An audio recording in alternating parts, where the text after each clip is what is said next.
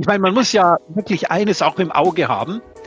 Wenn jemand geimpft ist, heißt es nicht, dass er nicht infektiös ist. Aber wir kommen da natürlich, äh, wir, wir kommen da schon in ganz, ganz schwierige Diskussionen. Jetzt beispielsweise die Frage, kann ein Arbeitgeber äh, zu einem sagen, haben Sie sich impfen lassen, ja oder nein? Und gerade auch zum Beispiel Menschen mit einer Autoimmunerkrankung oder Säuglinge können ja auch nicht geimpft werden. Was müssen wir denn tun, um auch diese Personen zu schützen? Schräg im Stall, der politische Podcast mit Thomas Sattelberger und Fabian Grischkat. Ja, willkommen zurück bei Schräg im Stall. Kaum ein Thema war diese Woche so präsent wie die Debatte um den Impfstoff, den Corona-Impfstoff. Und ja. äh, darüber wollen wir heute sprechen. Wir haben auch mal wieder einen Gast dabei und ich freue mich sehr, ihn heute begrüßen zu dürfen. Professor Dr. Domday. Mögen Sie sich vielleicht selbst gerade mal kurz vorstellen? Ja, mein Name haben Sie schon gesagt, äh, kommt aus dem Lateinischen von Domus Dei, Haus Gottes. Äh, in Spanien wäre ich also Mr. Iglesias oder was weiß ich, ja. Also ich selber bin Biochemiker, obwohl ich auch einen Tag als Referendar an einem Gymnasium verbracht habe, bin also ausgebildeter Gymnasiallehrer, habe dann aber wieder am gleichen Tag, am ersten Tag aufgehört, habe äh, mich in die Biochemie gestürzt, hatte äh, nach vielen Auslandsaufenthalten ähm, äh, eine Professur hier, den Lehrstuhl für Biochemie äh, am Institut für Biochemie in äh, München und bin vor 23 Jahren ausgestiegen, nachdem ich selber schon zwei Unternehmen gegründet hatte und habe die BioM AG gegründet. Das ist eine Cluster Management Organisation. Äh, wir hatten damals den BioRegio Wettbewerb gewonnen und ähm, mussten 50 Millionen D-Mark verteilen. Äh, zusätzlich haben wir dann noch private Gelder eingesammelt. Diese Gelder kamen vom Bund, haben private Gelder eingesammelt und äh, um damit neuen Unternehmen auf die Beine zu helfen, weil ich hatte selber gemerkt, wie schwierig es ist. Also Sie helfen im Grunde, Sie helfen den Start-ups, dass die wachsen und gedeihen. Ja, wir, wir helfen ihnen vor allem erstmal, dass sie starten können. Ja, okay. Und auch ein, ein äh, virtuellen Inkubator entwickelt, den vor allem zwei Kolleginnen von mir betreiben und der ist sehr erfolgreich, so dass wir also in den vergangenen Jahren immer zwischen 15 und 20 Unternehmensgründungen begleiten konnten und es macht sehr viel Spaß, denen zu helfen. Schwierigste ist immer noch, äh, wie kommt man an das entsprechende Kapital, vor allem Venture-Kapital ran? Da sind wir halt nicht das richtige Land. Aber meine Hoffnung ist, Thema Impfstoffe, vielleicht äh, sind diese Impfstoffe ja wirklich extrem erfolgreich. Dann haben die deutschen Investoren wieder viel Geld und auch die Gründer dieser Unternehmen haben viel Geld. Was wollen sie anders tun, als diese Milliarden, die sie dann haben, in die Biotechnologie-Szene zu stecken? Ja, bevor wir aber konkret zum Impfstoff kommen, ähm, habe ich zwei Fragen an alle hier in diesem Podcast. Und zwar die erste Frage lautet, ähm, worauf oder beziehungsweise was hat uns diese Woche richtig sauer gemacht? Thomas, vielleicht willst du anfangen. Was mich diese Woche sauer gemacht hat, die, dass, dass die CDU-Fraktion, CDU-CSU-Fraktion äh, einen Antrag von mir im Oktober abgelehnt hat und jetzt die, die entsprechenden Passagen als ihre eigenen Passagen ausgegeben hat. Ich habe die dann Copycat genannt. Ja, habe ich gesehen auf, auf Instagram. Ja, ja, richtig Video. Vom, vom, Pult runter, ja. vom Plenarsaal. Ja. Herr Professor Dr. Domday, was hat Sie diese Woche sauer gemacht? Ähm, was mich sauer gemacht hat, ähm, ist schon, sage ich mal, dieses Unverständnis bei uns in der Bevölkerung nicht stärker Acht zu geben. Äh, ich gucke da immer auf ähm, Länder ähm, in Ostasien, die so toll sich verhalten können ähm, und ihre Freiheitsrechte selber zurücknehmen und damit die Pandemie hervorragend im Griff haben. Und diese Woche hat es total gut gezeigt, leider so gut gezeigt, dass wir das nicht hinbekommen können, dass noch viel zu viel Egoismus da ist, sonst hätten wir nicht diese hohen Zahlen. Das hat mich sauer gemacht. Ja, was mich sauer gemacht hat, geht auch tatsächlich in so eine ähnliche Richtung, auch in die, in die Pandemie. Und zwar kann ich einfach so viel Informationen und, und falsche Informationen nicht mehr lesen. Also ich bin, äh, ich werde langsam ein bisschen stinkig, weil gerade auch junge Leute immer wieder täglich äh, auf sozialen Netzwerken auf irgendwelche äh, Falschinformationen reinfallen, die oft ja auch seriös aussehen oder seriös scheinen, äh, aber am Ende großer Humbug sind. Und ähm, das wäre mein Wunsch auch für die, für die äh, schon gesamte Corona-Pandemie gewesen, dass wir einfach mal wirklich bei den Fakten bleiben und dass ja weiterhin auch einige äh, Gruppen großes Interesse daran haben, falsche Informationen zu teilen und das macht mich zunehmend einfach nur noch sauer. Ja, das wird ja beim Thema Impfen ja. Wird das richtig noch kommen. Ne? Ich meine, da gab es ja schon auch Thesen, äh, dass, dass sozusagen Bill Gates äh, die, die, die ganze Gesellschaft verseuchen will und vieles andere ja, mehr. Ja. Also die, die, die Impffeinde, die werden schon alle möglichen, da wird es auch sehr überzeugte Menschen geben, wo ich sage, das verstehe ich, warum die dagegen sind. Aber die richtigen Impfgegner, die sind ja fanatisch und die werden da auch wieder Unwahrheiten in die Welt setzen. Ja, bevor wir auch äh, genauer auf, auf dieses Thema eingehen, was hat euch denn diese Woche motiviert? Also nicht nur sauer gemacht, sondern Ach, was. Du bringst es immer wieder auf deine Logik zurück. Was, was, was, was motiviert euch denn diese Woche? Thomas. Ja, also ich habe mich wahnsinnig auf heute gefreut. Ach, schön. Ja, weil, weil das ist mein, mein, mein Podcast, meine TikToks, das ja. ist so ein Stück Parallelwelt, die ich mir schaffe, damit ich den, den tristen Alltag des Bundestagsabgeordneten überstehe. Ja, aber bei dir, Horst. Okay, ähm, ja, vielleicht ähm, eine Nachricht, die ich vor zwei Tagen erhalten habe, nämlich dass ein Unternehmen hier im Cluster hervorragende ähm, präklinische Ergebnisse erzielt hat äh, für ein ganz besonderes, neues, sehr gutes Therapeutikum. Ähm, das ist ja, sage ich mal, die Linie, die ich auch seit mehr als einem halben Jahr verfolge. Es genügt nicht allein Impfstoffe zu haben, sondern wir brauchen medikamentöse Wirkstoffe. Und äh, das hat mir wieder neuen Schwung gegeben, zusätzlich, sage ich mal, zu der Initiative ähm, äh, aus dem Bayerischen Landtag, äh, äh, Thomas, du hast es richtig formuliert. Ähm, äh, die Parlamentarier spielen eine ganz wichtige Rolle und so ist auch das bayerische Parlament aufgestanden und hat ähm, initiiert durch einen oberpfälzischen Abgeordneten einen 50, eine 50 Millionen Euro Therapiestrategie äh, initiiert, dann auch noch auf den Bund übertragen. Vielleicht war das diese, äh, worüber du dich geärgert hast. Dass es ja, weil, weil, wir, weil wir die Idee hatten und der kopiert wurde. Naja, okay. Aber die Idee gab es in Bayern auch schon seit langem. Wir haben das vorangetrieben. Also die Bayern sind da immer schneller. Ja. Gut. Und, und äh, wie gesagt, wir haben eine ganze Liste von, äh, von hervorragenden ähm, Realisierungsvorschlägen für neue therapeutische Konzepte. Und ähm, das war ganz toll.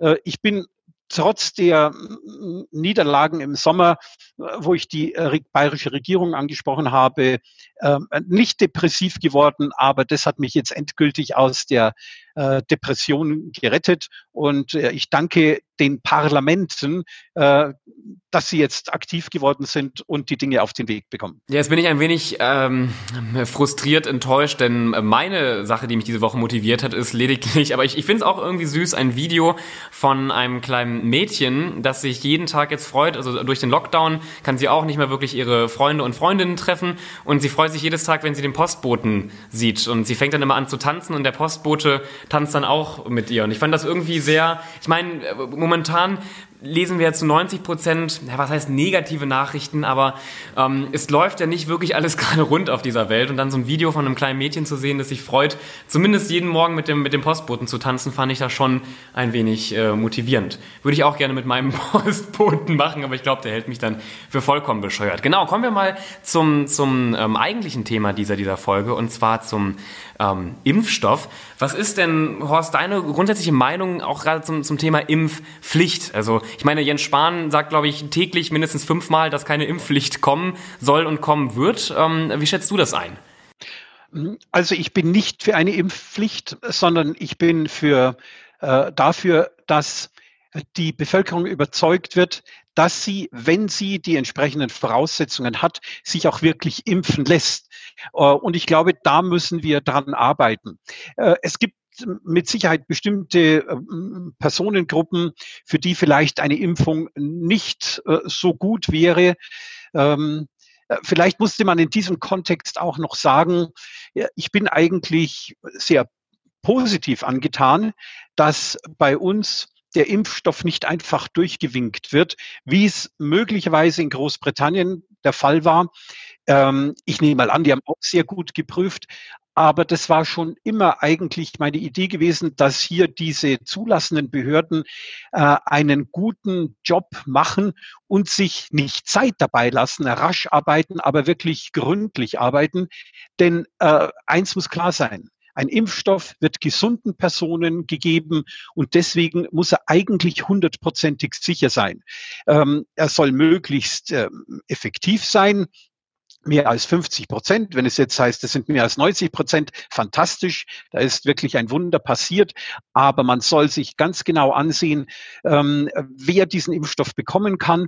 Und wenn er beispielsweise noch nicht an Personen über 80 Jahre verabreicht würde, dann muss man das genau abschätzen äh, ob man ihn auch wirklich an die über 80-Jährigen geben kann, wenn es dafür keine klinische Erfahrung gibt. Mhm. Also, wie gesagt, keine Impfpflicht, Überzeugung und wirklich genaue Kontrolle. Äh, wie ist es, wie ist die klinische Studie oder wie sind die klinischen Studien abgelaufen, dass ich also äh, ohne ein größeres Risiko einzugehen, mir geht es hier nicht, dass das an der Impfstelle ein bisschen weh tut oder dass man Kopfschmerzen hat, sondern können damit wirklich diese äh, möglicherweise schlechten oder groben äh, ähm, Auswirkungen ähm, äh, nicht stattfinden. Das halte ich für extrem wichtig.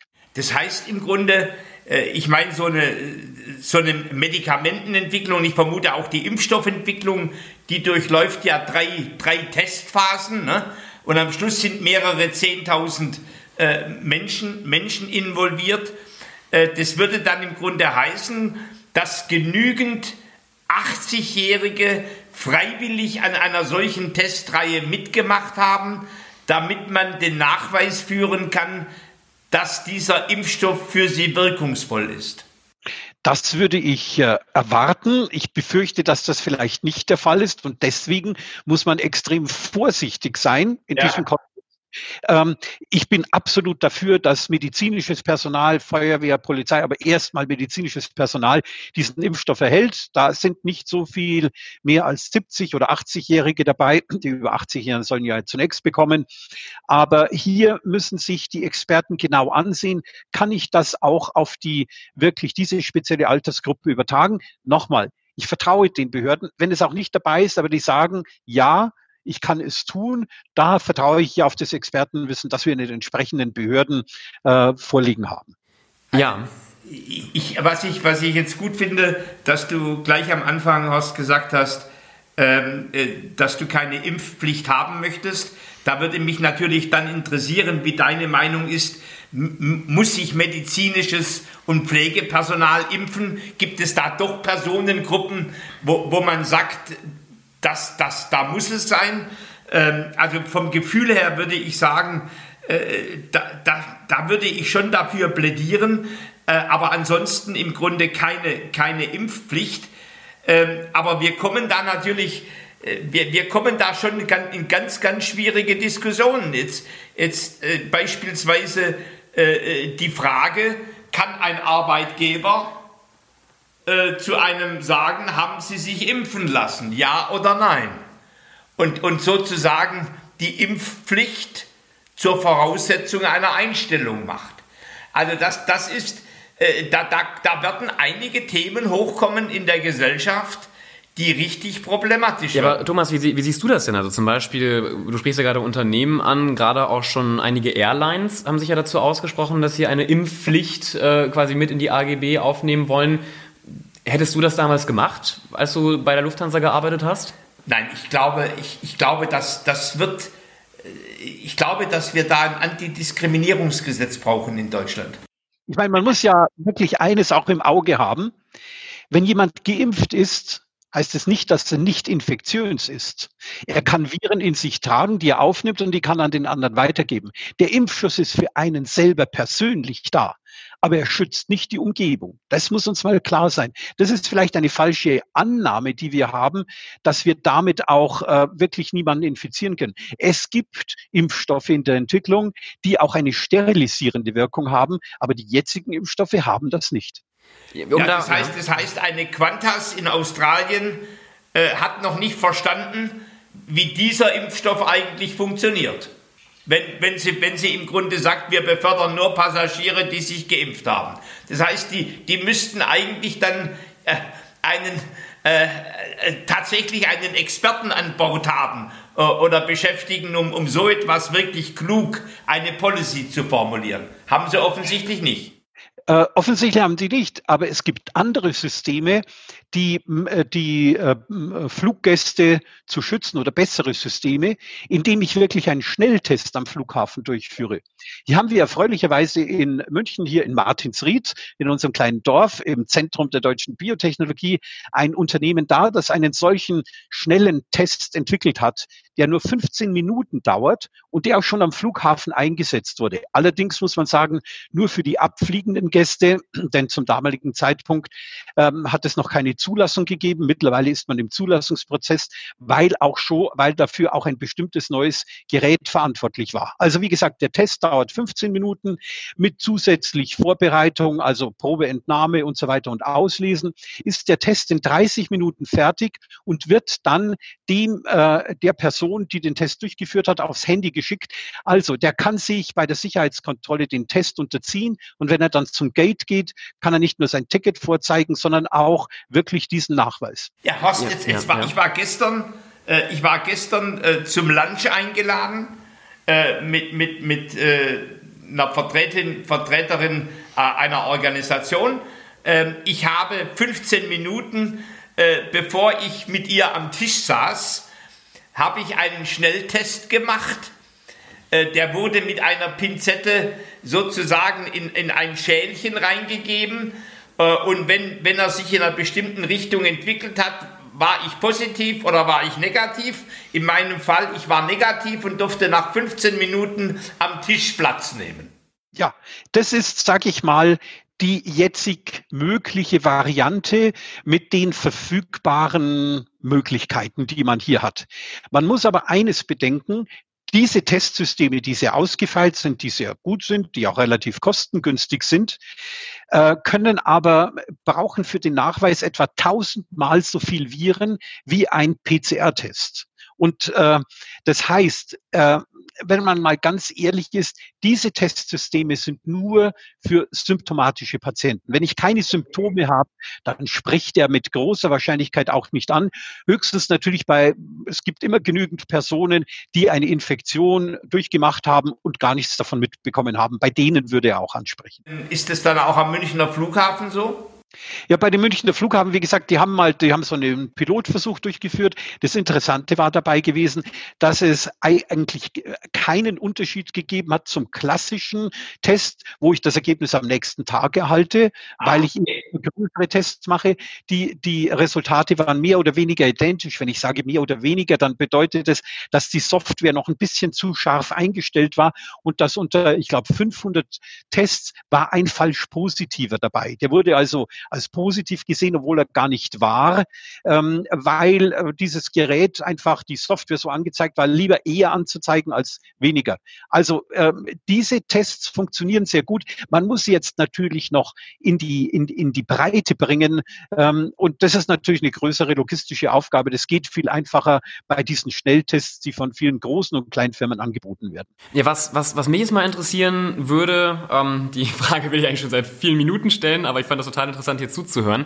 Äh, bisherige Studien sprechen ja immer so von ja, 95 Prozent äh, Erfolg des, des Impfstoffes. Also umgekehrt bedeutet das, dass ja 5 Prozent der Personen ähm, nicht, also beziehungsweise dass der Impfstoff da nicht wirkt. Und gerade auch zum Beispiel Menschen mit einer Autoimmunerkrankung oder Säuglinge können ja auch nicht geimpft werden. Was müssen wir denn tun, um auch diese Personen zu schützen? Äh, beziehungsweise, ich höre immer wieder diesen Begriff Herdenimmunität. Jetzt habe ich gestern einen Artikel gelesen, dass das eigentlich irgendwie Schwachsinn sein soll in Bezug auf die Corona-Pandemie.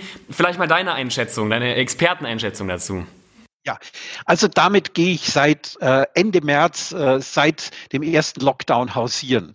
Ähm, zunächst mal aufgrund der Erfahrung, dass die, die Entwicklung eines Impfstoffs eigentlich viel länger dauert. Weil ich muss natürlich, müsste natürlich auch die Langzeitwirkungen ähm, beobachten, die es dort gibt.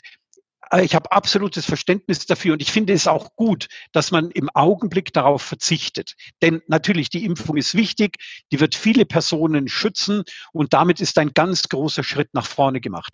Aber es gibt bestimmte Personengruppen, diejenigen, die sich aus welchen Gründen auch immer nicht impfen lassen oder auch die auch nicht geimpft werden können. Was wir daher brauchen, und äh, das äh, wurde auch mal schön in einem Artikel mit einem Zitat von mir verschrieben. Es gibt keinen Plan B. Ähm, wir brauchen gute Medikamente. Wenn wir es schaffen würden, die Sterblichkeitsrate um den Faktor 10 oder sogar vielleicht um den Faktor 100 zu reduzieren, dann wären wir wirklich auf der sicheren Seite. Und deswegen, Entschuldigung, deswegen fand ich auch es absolut nicht gut, dass zum Beispiel die Bundesregierung diese, äh, diesen Plan B, nämlich die Entwicklung von effizienten Therapien nicht verfolgt hat, und nur eine Milliarde in die Impfstoffentwicklung hineingesteckt hat, wenn man einen gleichen Betrag oder einen Bruchteil davon in die Medikamentenentwicklung gesteckt hätte, äh, dann wäre man hier schon weiter. Gott sei Dank gibt es eine Reihe von Biotechnologieunternehmen, die das sozusagen auf eigene Faust ohne irgendeine Förderung vorangetrieben haben. Die sind schon relativ weit. Und das Gute an den Medikamenten ist nun, im Gegensatz zu einem Impfstoff, der eigentlich hundertprozentig sicher sein muss, weil ich ihn gesunden Personen gebe, kann ein Medikament äh, schon dann verabreicht werden, wenn es noch nicht alle klinischen Studien durchlaufen hat, sondern in einem sogenannten Heilversuch oder Compassionate Use, wie es im Englischen heißt, kann der Arzt im entscheidenden Fall sagen, ja, ich nehme dieses Medikament, auch wenn es noch nicht als hundertprozentig sicher eingestuft ist. Also entweder mit Sicherheit sterben oder doch die Chance wahren, dass der Patient gerettet wird. Gott sei Dank gibt es diese Möglichkeiten. Äh, wir sind ja auch zusammengekommen, als ich meine kleine Anfrage zum Thema Anti-Infektiva gemacht habe. Äh, in dem Zusammenhang haben wir auch mit einigen Professoren äh, von ganz renommierten Universitäten gesprochen.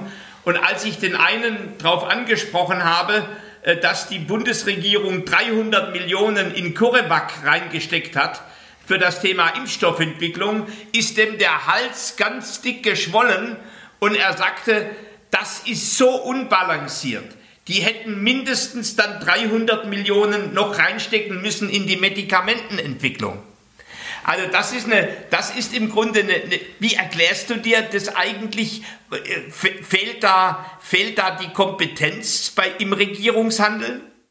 Das kann ich nicht beurteilen. Da kenne ich die, ähm, die Regierung viel zu wenig. Äh, ich glaube, man hat sich einfach, weil das natürlich die einfachste Lösung ist. Wir werden geimpft und dann ist das ganze Problem vorbei. Aber ich, ähm, ich äh, kritisiere schon den Tunnelblick, den man dort hatte. Und deswegen, wie gesagt, zumindest ein erster Silberstreif, dass man 50 Millionen in den Haushalt jetzt eingestellt hat von Bundesseite, 50 Millionen auch von, von äh, Seiten Bayerns. Und ich hoffe ja sehr, dass alle anderen Bundesländer äh, dieser Initiative nachkommen werden. Und wir sind auch auf europäischer Ebene aktiv. Wir brauchen mindestens 500 Millionen bis einer Milliarde. Im Prinzip gibt es in Brüssel all diese Gelder. Ja, das sind ja Milliarden geparkt für, äh, für Covid-19 Gegenmaßnahmen. Aber die Leute kommen nicht an diese Gelder heran. Noch ein weiterer Punkt wer uns im Endeffekt retten wird. Das ist die Biotechnologieindustrie zusammen im Zusammenspiel mit der Pharmaindustrie. Die Pharmaindustrie absolut nachvollziehbar. Die schauen in ihren Schubladen nach, was hätte man denn da noch, was vielleicht hier wirken könnte. Da, da hat der Herr Trump ja auch ein paar Medikamente empfohlen. Ja, und äh, da hat sich ja eben herausgestellt, dass das äh, eigentlich äh, ziemlicher Bullshit war, ähm, äh, was er hier hatte. Auf der anderen Seite, ähm, ähm, zum einen, also unsere Freunde in, in äh, UK haben dann schon, sind aufs Dexamethason gestoßen, weil es dort auch eine ziemlich konzertierte Aktion in diesem Sektor gegeben hat. Da haben wirklich viele zusammengearbeitet, bedingt durch das britische Gesundheitssystem, das auf der anderen Seite in anderen Bereichen nicht so gut ist. Aber dort hat man Dexamethason entdeckt, einen Entzündungshemmer, der nun in der Tat äh, bei vielen äh, Patienten äh, eine, eine echte Heilungschance gegeben hat und dadurch die Mortalität schon, ich glaube, um 30 Prozent gesenkt wurde. Aber man braucht vieler solcher Medikamente, denn es muss im Endeffekt auch eine Personalisierung stattfinden. Ich muss auch, ich brauche dann auch noch eine bessere Diagnostik, weil ich muss genau wissen, welches Organ ist betroffen. Ist die Leber, die Niere, das Gehirn, das Herz betroffen, damit ich die richtige Therapie machen kann. Ja, du, du hast gerade, du hast gerade Großbritannien angesprochen. Ich meine, Großbritannien ähm, hat als erstes die Freigabe für den Impfstoff erteilt und hat ja jetzt auch schon, ich glaube, 20 Millionen äh, Impf Impfdosen äh, geordert. Was bedeutet das denn für äh, allgemein für, für Europa? Also hängen wir da gerade gerade hinterher? Ich habe ein bisschen das Gefühl, dass da so ein Wettrennen zwischen den Ländern entsteht, was ja eigentlich nicht da sein sollte. ich hoffe nicht, dass es ein Wettrennen ist, sondern ich glaube, dass das natürlich auch zum Teil vielleicht mit ein politisches Kalkül war. Äh, ich weiß nicht, wie in UK geprüft wurde. Man hat ja auch wieder öffentlichkeitswirksam eine 91-jährige Frau geimpft. Ja, warum mache ich das? Ja, es ging ja nicht darum, nur alte Leute hier zu impfen. Es wurden ja viele Leute andere auch geimpft, aber um zu zeigen, wir sind hundertprozentig sicher. Ist vielleicht auch gut so, um, um die Bevölkerung hier zu überzeugen. Ähm, ich weiß nur, ich bin überzeugt, wie gesagt, von unseren Behörden, von den Zulassungsbehörden, die sehen sich das an, hoffentlich sehr schnell, aber mit der gleichen Gründlichkeit. Und da macht es mir nichts aus, wenn die Engländer ein bisschen schneller waren. Äh, ein paar Tage, ein, zwei Wochen. Äh, ich glaube, wir werden hier bei uns auch bald eine Entscheidung bekommen, wo nun wirklich auch die Punkte berücksichtigt werden, die ich vorhin genannt habe. Ja, das, das wäre jetzt auch meine, meine letzte äh, Frage an dich. Ich meine, keiner von uns hat hier eine, eine Wahrsagerkugel vor sich stehen und kann irgendwie in die Zukunft schauen. Aber was glaubst du denn oder wie glaubst du, wird sich das in Deutschland jetzt in den nächsten Wochen entwickeln, das ganze Thema Impfstoff? Äh, ja, ich bin auch eigentlich überzeugt davon, dass ähm, Ende des Jahres, Anfang des neuen Jahres ähm, die ersten Impfungen stattfinden würden. Wir haben ja natürlich hier noch das große logistische Problem, dass der Impfstoff, der derzeit verfügbar ist, der von BioNTech, Pfizer, äh, bei minus 70 Grad gelagert werden muss, was nicht schlecht war für ein paar Unternehmen, die solche Kühlsysteme herstellen konnten. Und ähm, ähm, Gott sei Dank ist es kalt draußen, aber das auf minus 70 Grad runterzubringen, braucht es dann schon gute Geräte. Also das wird angehen. Und ich merke schon in, in meinem Bekanntenkreis, äh, auch meine Schwiegermutter, die im Altenheim sitzt mit ihren 93 Jahren, da wurden dann äh, ihre Töchter gefragt, ob sie denn damit einverstanden sind. Wir haben das diskutiert und haben gesagt, ja, natürlich sind wir einverstanden. Aber die hat im Übrigen vor ein paar Tagen schon eine Infektion gehabt und ist da eigentlich bisher ganz gut daraus hervorgegangen.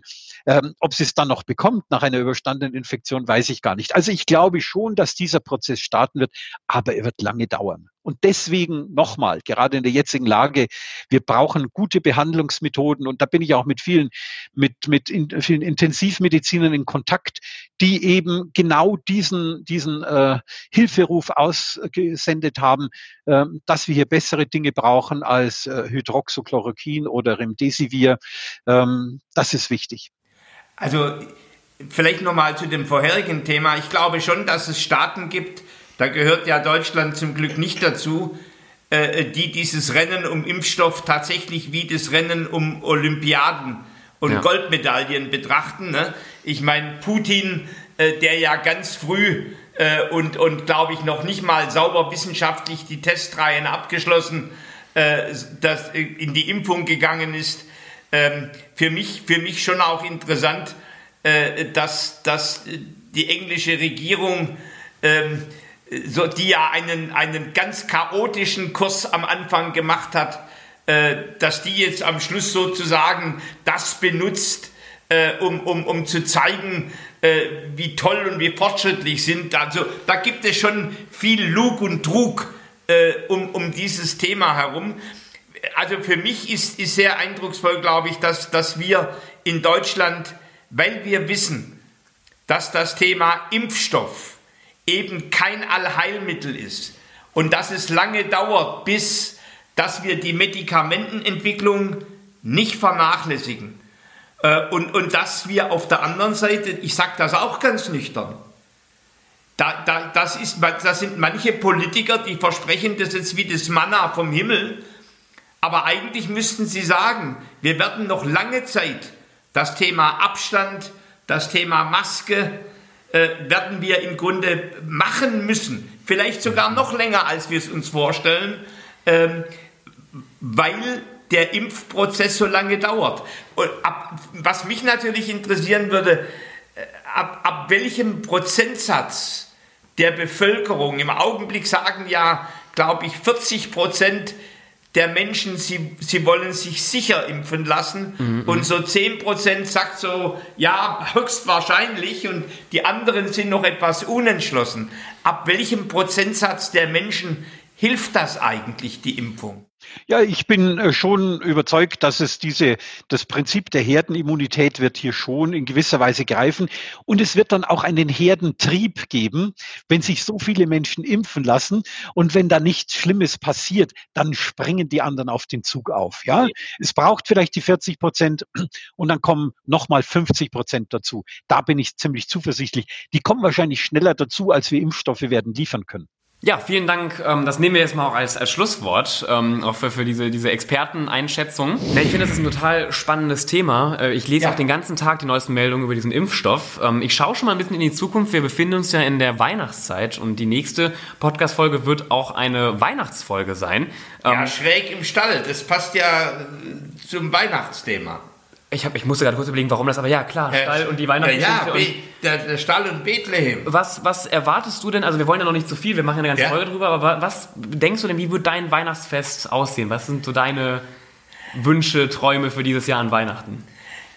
Also ich freue mich schon wahnsinnig, dass ich meine 96-jährige Mutter besuche. Ja. Äh, Steven und ich, wir werden vorher nochmal einen Schnelltest machen. Wir machen übrigens regelmäßig Schnelltests, ja. ähm, sodass da auch wirklich äh, dass es sicher läuft und äh, ich, ich, wir sitzen auf Abstand ähm, und wir haben unsere äh, SSP2-Masken auf. Ich habe tatsächlich auch vor, meine Eltern zu besuchen. Die sind tatsächlich nicht 96 Jahre alt, aber auch ich möchte mich noch testen ja, lassen. Gut, ich meine, deswegen haben wir ja einen Generationendialog. Genau, aber auch, ähm, auch, auch da möchte ich nicht einfach... Deine Eltern sind nicht mal so alt wie ich wahrscheinlich. Nee, das äh, stimmt. Das ist krass, da habe ich noch nie drüber nachgedacht. Na, aber ich komme ja auch, ich wohne ja auch mittlerweile in Berlin, ähm, auch in einem Corona-Hotspot und ich fände es schon unverantwortlich, wenn ich dann, ähm, ohne zumindest einen Schnelltest gemacht zu haben, da einfach hinreise. Den Plan verfolge ich auch. Und ja, was, was wünsche ich mir? Mal ein bisschen Ruhe.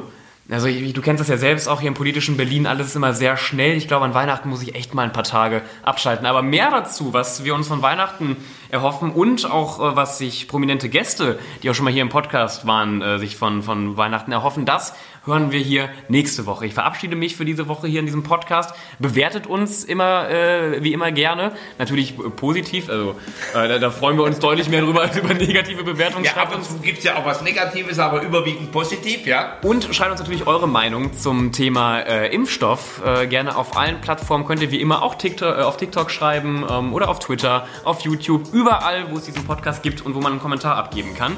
Wir freuen uns auf euer Feedback und sagen ciao. Ciao. Schön, dass du bis zum Schluss zugehört hast. Der nächste Podcast kommt wie immer nächsten Sonntag. Bis dann.